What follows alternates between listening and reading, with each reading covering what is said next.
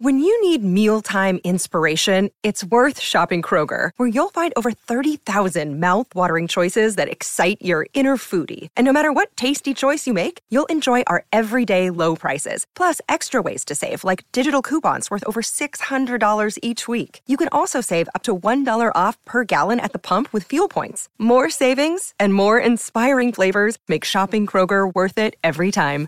Kroger, fresh for everyone. Fuel restrictions apply.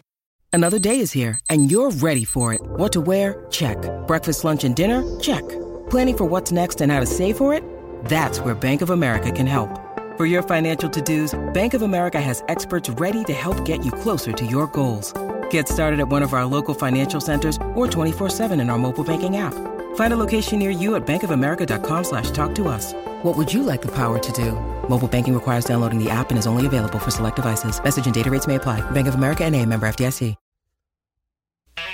Welcome to Festival Nation on the Pantheon Podcast Network. Here's your host, Marla Davies. Welcome to Festival Nation, the podcast where we celebrate the magical world of music festivals. Let there be songs to fill the air. Festival Nation here on the Pantheon Podcast Network is featuring a special mini series on Skull and Roses, the festival. And we're dedicating a series of shows featuring the musicians that will play there. Skull and Roses is a multi day festival celebrating the music and the community of the Grateful Dead. Skull and Roses returns April 2nd through the 5th for its fourth anniversary at the legendary Ventura County Fairgrounds on the Central California coast. And I'm going to be giving away a pair of passes. Just reach out to me on Twitter at Nation Festival, Facebook and Instagram at Festival Nation Podcast, or you can shoot me an email at festivalnationpodcast.com and let me know why you like the podcast and who you're most psyched to see at Skull and Roses. I'm Marla Davies. Today we're here with Steve Parrish, longtime Grateful Dead roadie, host of the Big Steve Hour, and leader of the band Big Steve Parrish and the new, new Ass Bites from Hell, who'll be playing at the upcoming Skull and Roses Festival celebrating the music and community of the dead. Steve Parrish joined the Grateful Dead over 50 years ago. He joined the band as a roadie in 1969 and fell in love with a band of like minded misfits. And he and his band of brothers became the greatest road crew in rock and roll history. Steve was Jerry Garcia's gear handler and later manager for the Jerry Garcia band. Garcia and Parrish were an unbroken chain. Steve was Jerry's best man at his wedding, and he was at Jerry's bedside when he fell into a coma in 1986. He was one of the last friends to see Jerry before he passed in 1995.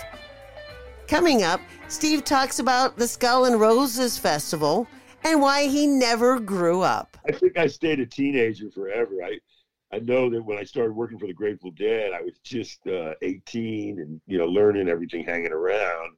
By the time I got some pay, I was 19, and then I realized that I'm going to stay about this age because it's so great. You know, I'm having such so much fun. The power of psychedelics. His love of cannabis. Well, that's the funny part about it. We always said, you know, when we smoked so much uh, cannabis and we would always say man we had to hide it from our parents now we're hiding it from our kids you know what's this about and life on the road with the grateful dead well, it's a pleasure to have you on the show. I'm a, I mean, I'm a fan. What can I say? Oh, good.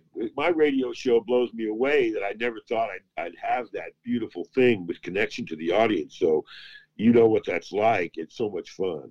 It is such a fun show. I listen to it all the time, and I'm. It's hilarious because I my 16 year old when I'm picking him up from school or whatnot. I'm like, he's like, he knows who you are. He's like, is that Big Steve?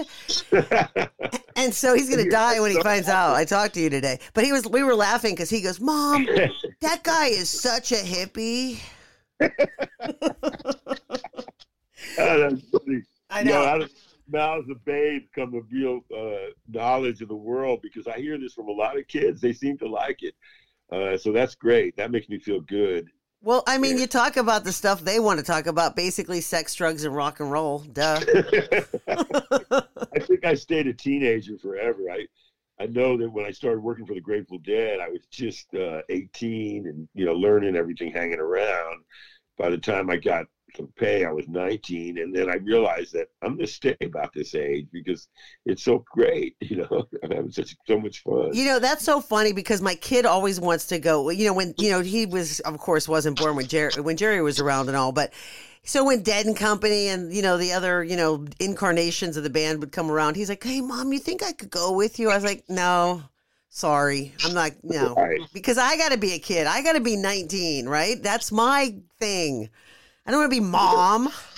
Well, that's the funny part about it. We always said, you know, when we smoked so much uh, cannabis, and we would always say, "Man, we had to hide it from our parents. Now we're hiding it from our kids." You know, what's this about? it was really funny because our kids who would grow up in the Grateful Dead scene, they'd smelled it their whole lives, you know. Right. And so when I one time had a talk with my son, I was telling him, you know, uh, you know, that's that's marijuana I smoke. He was shocked. He went, "What?" What? any idea. He just thought it was just normal and everybody did that. And, I was so sorry I even brought it up. Right? I know because somebody was. We were just having this discussion about magic mushrooms. Some kid has them at school, you know, selling them or whatnot in my Oh, high yeah. school, right? And so I'm telling my kid, well, if you're gonna do them, do them with me, right? And my Yeah. husband's like, what Yeah. kind of parent are you? like, No, what? but I that's thought- I the thought way was- to be. what? Yeah. That's the best way to be. If, it, if they're going to do what they want, you know, my son came to me when he was in college in San Francisco, and he said the same thing, you know, and I said, well, you know, just be careful. I explained to him a few things, but he's a doctor now. And Oh, really? His whole life, you know, he's a doctor in LA and uh, does really well. And, and, you know, it's just something that's always, I always tell people, you know, they make fun of cannabis and uh, marijuana products, and we used them in the Grateful Dead. When I started going on the road, it, we had long hair, we smoked pot everywhere, you know, it was like not acceptable. But nonetheless, we proved them wrong on every point. In other words, like, you know, they would say, oh, it makes you lazy, you don't want to work. Right, you do all right. stuff. I defy them to build the wall of sound like we did from every piece of it built with our own two hands, and only four or five of us putting it up all the time. A monumental task every day. And And you you were know- pretty stoned. You were, I mean, you were a roadie for the dead. You had to be stoned to do that kind of job. Well, we were totally stoked. I mean, you know, I Not realized. stoked, stoned. Uh, well, I was totally stoked and stoned. Oh, okay. But the thing was that you know we were we loved it because the thing is that we got to do what we wanted to. But if you couldn't do your job, you could do whatever you wanted. There were no rules. Guys got up in the morning and you know they got drunk before six a.m. But the thing is, if you couldn't do your job, you were worthless. So people fell by the wayside. So you know you got to pick. And when you're in a place of forty thousand people and you know something breaks, you want to be able to fix it. You can't do that on certain things. You know. Right. So cannabis was a great help to us in our in our lives and our business because the stress on the road is incredible. You know, it, it doesn't just end with rock and roll bands; it's with everybody who travels on the road. There's just a lot of things that happen out there. It is, well, yeah, it's rough. It's kind of it seems glamorous, but I mean, it's really is hard work. You're moving all the time, and especially you guys. You're the unsung heroes. I mean, you got there before the band gets there. You're there long after the band leaves. You're you got to do a lot of muscle, and you, sometimes you got to be the bad guys, right? Because you're not, you know, you, Well, where's your wasn't that so pass? We had to protect ourselves going down the road. In those days, the police were after us. The union was fighting with us everywhere we went. Nobody respected the long hair, you know, tie dye wearing, pot smoking hippies. And but we were we weren't like that. We were really strong, determined people, and uh, because of the you know having Owsley with us and all these great people, it was like a renaissance thing where we studied sound and and sound was so rudimental and fundamentally just not capable of doing what we did with these bigger shows. And at Altamont and at Woodstock, we realized learning about big PAs was what we were interested in. And so we started designing these systems that no one even dreamt of. Why? Because we took psychedelics and because our mind was not bound by the, the rules of other people. And so we were able to be creative and do things on the sound level that no one even tried. And we set the standard of moving these huge systems around Right. you know, the mother necessity is always the mother of invention, you know, and and so we rose to that occasion. But we also had to be tough, you bet, because there were people coming after us all the time. And people we, don't realize that, you know. I, you know, you look uh, because you were with the band for over fifty years, and and those days, those days in the late '60s when you joined, like late, you know, now it's so accepted, you know, pot legal in California and a, a, lot of other places, but it wasn't like that then. You, are right. People would be like, "What are you girls doing here?" Like when you guys would walk in with your long hair, right? Oh, of course, you heard that all the time, and we had to fight them. And then they know, you know, it's like a boy named Sue or something. oh, because they would, the truck drivers were all, you know, old time veterans of World War II, and they weren't putting up with that crap from us, you know. And so we proved ourselves time and time again. But we also were very intelligent, and you know, the thing about that, uh, I'm not trying to brag about it, but it kept us on our toes more often than not I use my experiences with my dad, who'd been a Teamster his whole life and rose very high up with his own two hands. And so I use that experience to deal with the union guys. All of us were troublemaking juvenile delinquents, including Jerry, and we all had a lot of brushes with the law in our in our early years of life. And so we knew how to deal with the police at all the shows.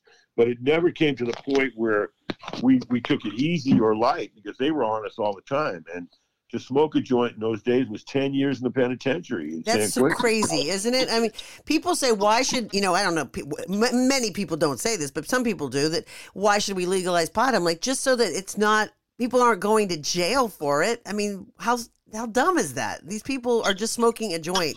Leave them be. I mean, they're not hurting anybody. Let go. Well, the laws were draconian and they were very different and they were wrong and they were wrong on every level, and we knew that. And so that was part of our crusade, let's put it that way, that we weren't going to let anything stop us. And we got arrested wherever we went, and we had to pay the price, you know. And we always had to, uh, at the band was the greatest band. You talk about the crew. There would never have been the crew if it wasn't for Jerry and the Grateful Dead caring about us and knowing that we were out there. Other bands, you know, their guys were pickup guys. They didn't keep them. No one got paid like we did on a weekly basis. It was it was things that the band did that created the crew and the band that I'm so proud of now because there's no other band like that.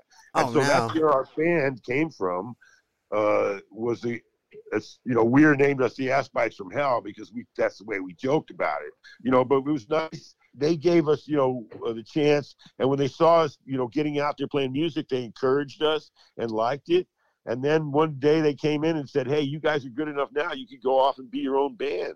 And we all looked at them and said, "No, we're not leaving you guys." You know, and because uh, you so were a songwriter, right? When you you were you had you know you wrote songs and you're a musician yourself. How hard was that? Well, my to- uncle uh, was a songwriter, Mitchell Parish. He wrote star the words to Stardust and uh, Stars Fell on Alabama, and Stardust was Jerry Garcia's mother's favorite song. So that bonded us right away when we started working together. And when we started the Garcia band, it was because Jerry just wanted to play in every club he could every night. And I was the youngest guy. And I said, I'll go with you, Jerry. And he said, You would? So we, you know, we'd take an amplifier and a guitar and we'd go to all the nightclubs and he'd sit in with people and I was his loyal dog on that, and so he loved it, and we became very close, you know. And uh, in the Grateful Dead and in the Garcia band, we bonded over all the work that we did together. And you know, when you have that trust with somebody as great as him and such a great uh, person, it all rubs off on you. The, the goodness of the world and learning about things as we traveled everywhere. We got to see the world together and and that way you know when you have people of a high quality in their mind you know everybody in the grateful dead was able to appreciate what we were going through and the hard work that we put into it well you, so you guys have that, a great bro you two had a great bromance together I guess that's what they call it now. You know, in those days, you didn't use that term at all. But, uh, you know, because we had we lived in a rough world. You know, we had we were very close with the Hells Angels because they adopted us after Altamont and wouldn't leave our side.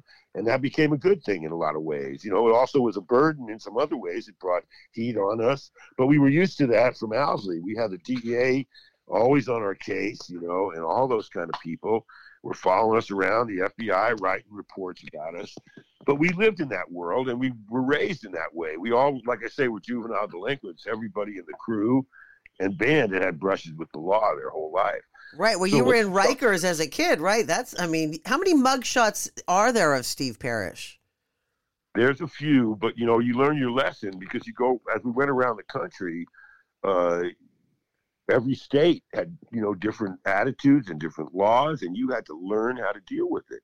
At the shows, you know, uh, police were always there, but we got along with them. And as the band became more famous and and and popular, the cooperation levels changed from being adversarial to wonderful friendships. You know, police would give us police escorts from the show.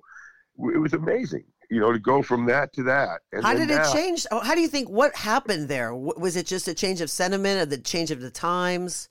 Oh my God, you're such a naive person. I didn't know. I mean, when a band becomes famous, Oh, you all fame goes with it. All people change. all Uh. of a sudden, there's the Grateful Dead. Wow. Before that, it was like, who are these freaks? You know. And then all of a sudden, because there's an old saying in showbiz. At first, it's like, uh, I need, you know, I wish I had somebody that could really get me going there. And then you get somebody like the Grateful Dead, and they go there, and then you go, I want another Grateful Dead. You know, I want this, I want that. It always keeps changing, and you get bigger and bigger. You go from nightclubs, and you play theaters, then you play stadiums. Are you kidding me? You know, you stay in the best hotels. You go from all sleeping together on the floor of one ratty hotel, you know, to staying in the Four Seasons with your own suites. That changes people over the years, you know, and it does. well, how, did And- it, how do you think it changed the band, though? I mean, because that, you know, I've, of course, followed the band and did for, had for so many years. But, well, we all but kept all that, each other in check. did you guys keep each other grounded? Yeah, of course. We never let anybody get a swell headed about anything because we knew each other too well, so we kept each other in check. If somebody was getting out of line and blowing up, they got told, "Hey, you know, come on, man, what the fuck," you know. So that was the way that was.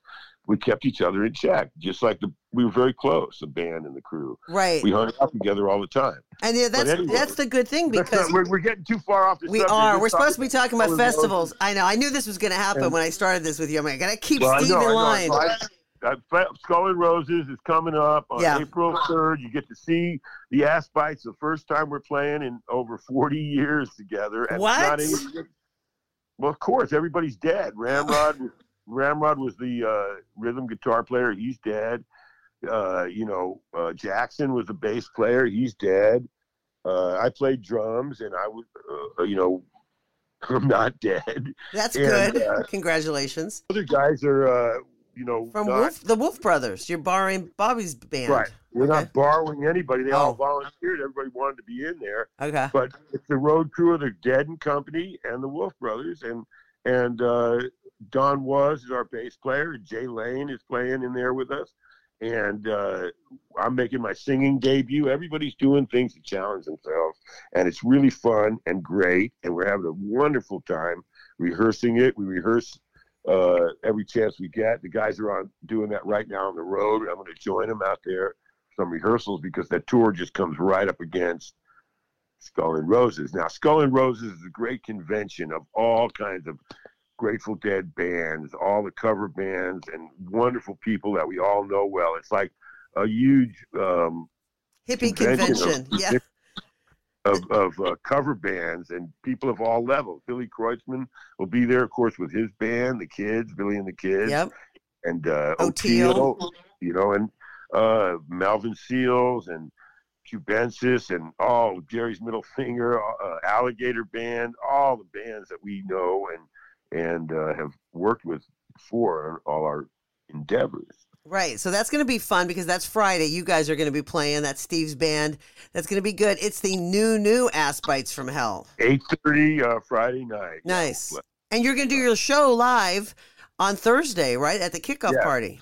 the radio show from there, and uh, we'll have some nice interviews with people there. And this is all hoping that everything goes well with that festival because there's a lot of pressure on everything right now in the world, and showbiz is going to be one of the things that people are going to have a hard time going to crowds. And I don't want to talk about it too much, you know. Because you don't want to put any, like bad energy toward it. Like it's no, not. so drop that, cut that out.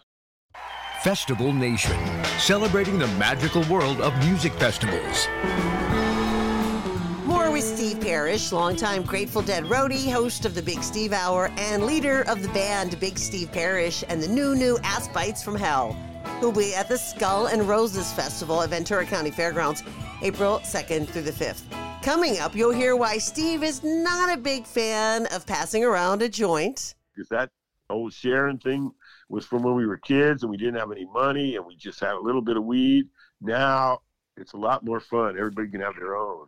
The tenacity of the Grateful Dead. You could never ever put that together. It's like lightning in a bottle. It just happened. And and then it lasted this long and carried on. And what it means to be a deadhead. Whether you call it a hippie or a deadhead or whatever the word is, or, or a person it's caring about other people comes out in there, you know, and that was what was what was all about. More after this. Festival Nation, celebrating the magical world of music festivals. I'm Marla Davies. Please welcome back Steve Parrish, longtime Grateful Dead roadie, host of the Big Steve Hour, and leader of the band Big Steve Parrish and the new, new Ass Bites from Hell, who will be at the Skull and Roses Festival April 2nd through the 5th at the Ventura County Fairgrounds. We're talking about festivals and how people love to share things, but Steve's not a big fan. People better learn to roll their own and keep them to themselves because that old sharing thing was from when we were kids and we didn't have any money and we just had a little bit of weed. Now it's a lot more fun. Everybody can have their own.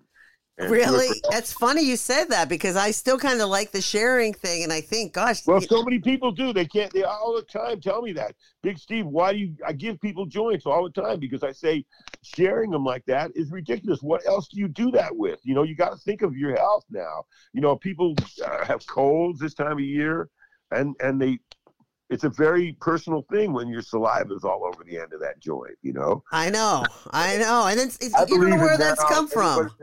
In the Grateful Dead at parties, we rolled enough till everybody had their own in their hand. And that was when it was fun. Everybody had their personal. Well, this might be a good time to pick up a pack of the Big Steve line of pre rolls. Oh, totally. You're 100 outlets throughout yeah. California, Grizzly Peak, uh, my partner's on it.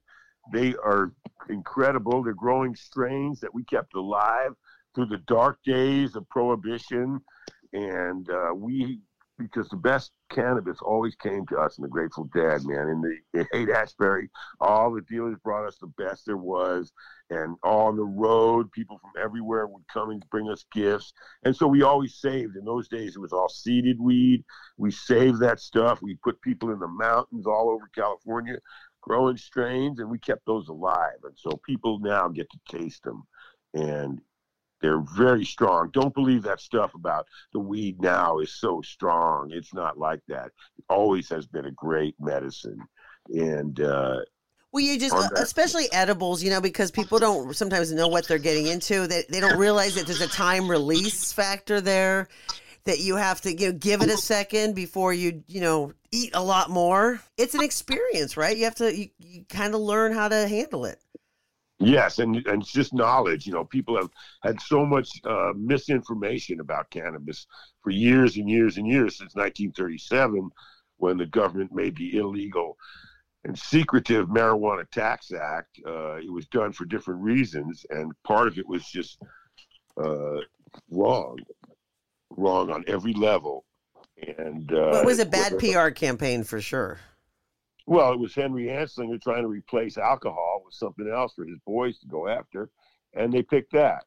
And uh, they concentrate on it, and, and of course, you know everybody knows the story that Hearst newspapers lied about it, and the same reasons that people have problems today.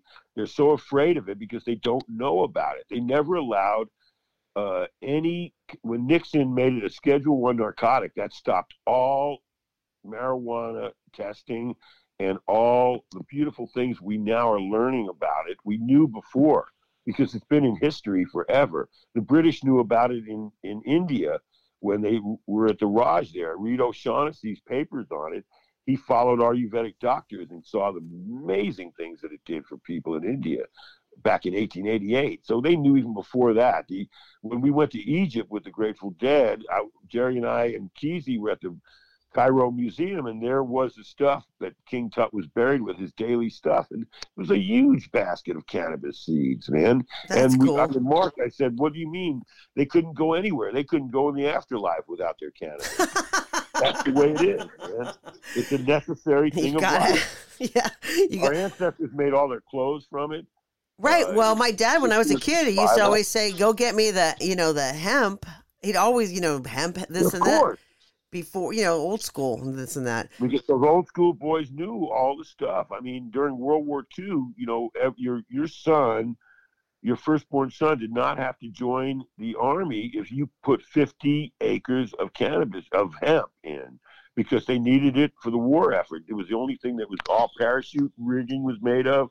The uh, laces in your combat boots, all the way up to this present day. There's nothing stronger in a yarn or a, a thread for, for stitching clothes than hemp. dad, Well, there's a was- wasn't there a little bit of a conspiracy with the cotton farmers and that industry? you got it, of course. Okay, there was there cotton and there was nylon. Nylon rope. Oh yes, Tried to replace hemp rope with, and it didn't last. It, it busted, and so that's why you know uh, it was always a necessary thing to any navy going back to history.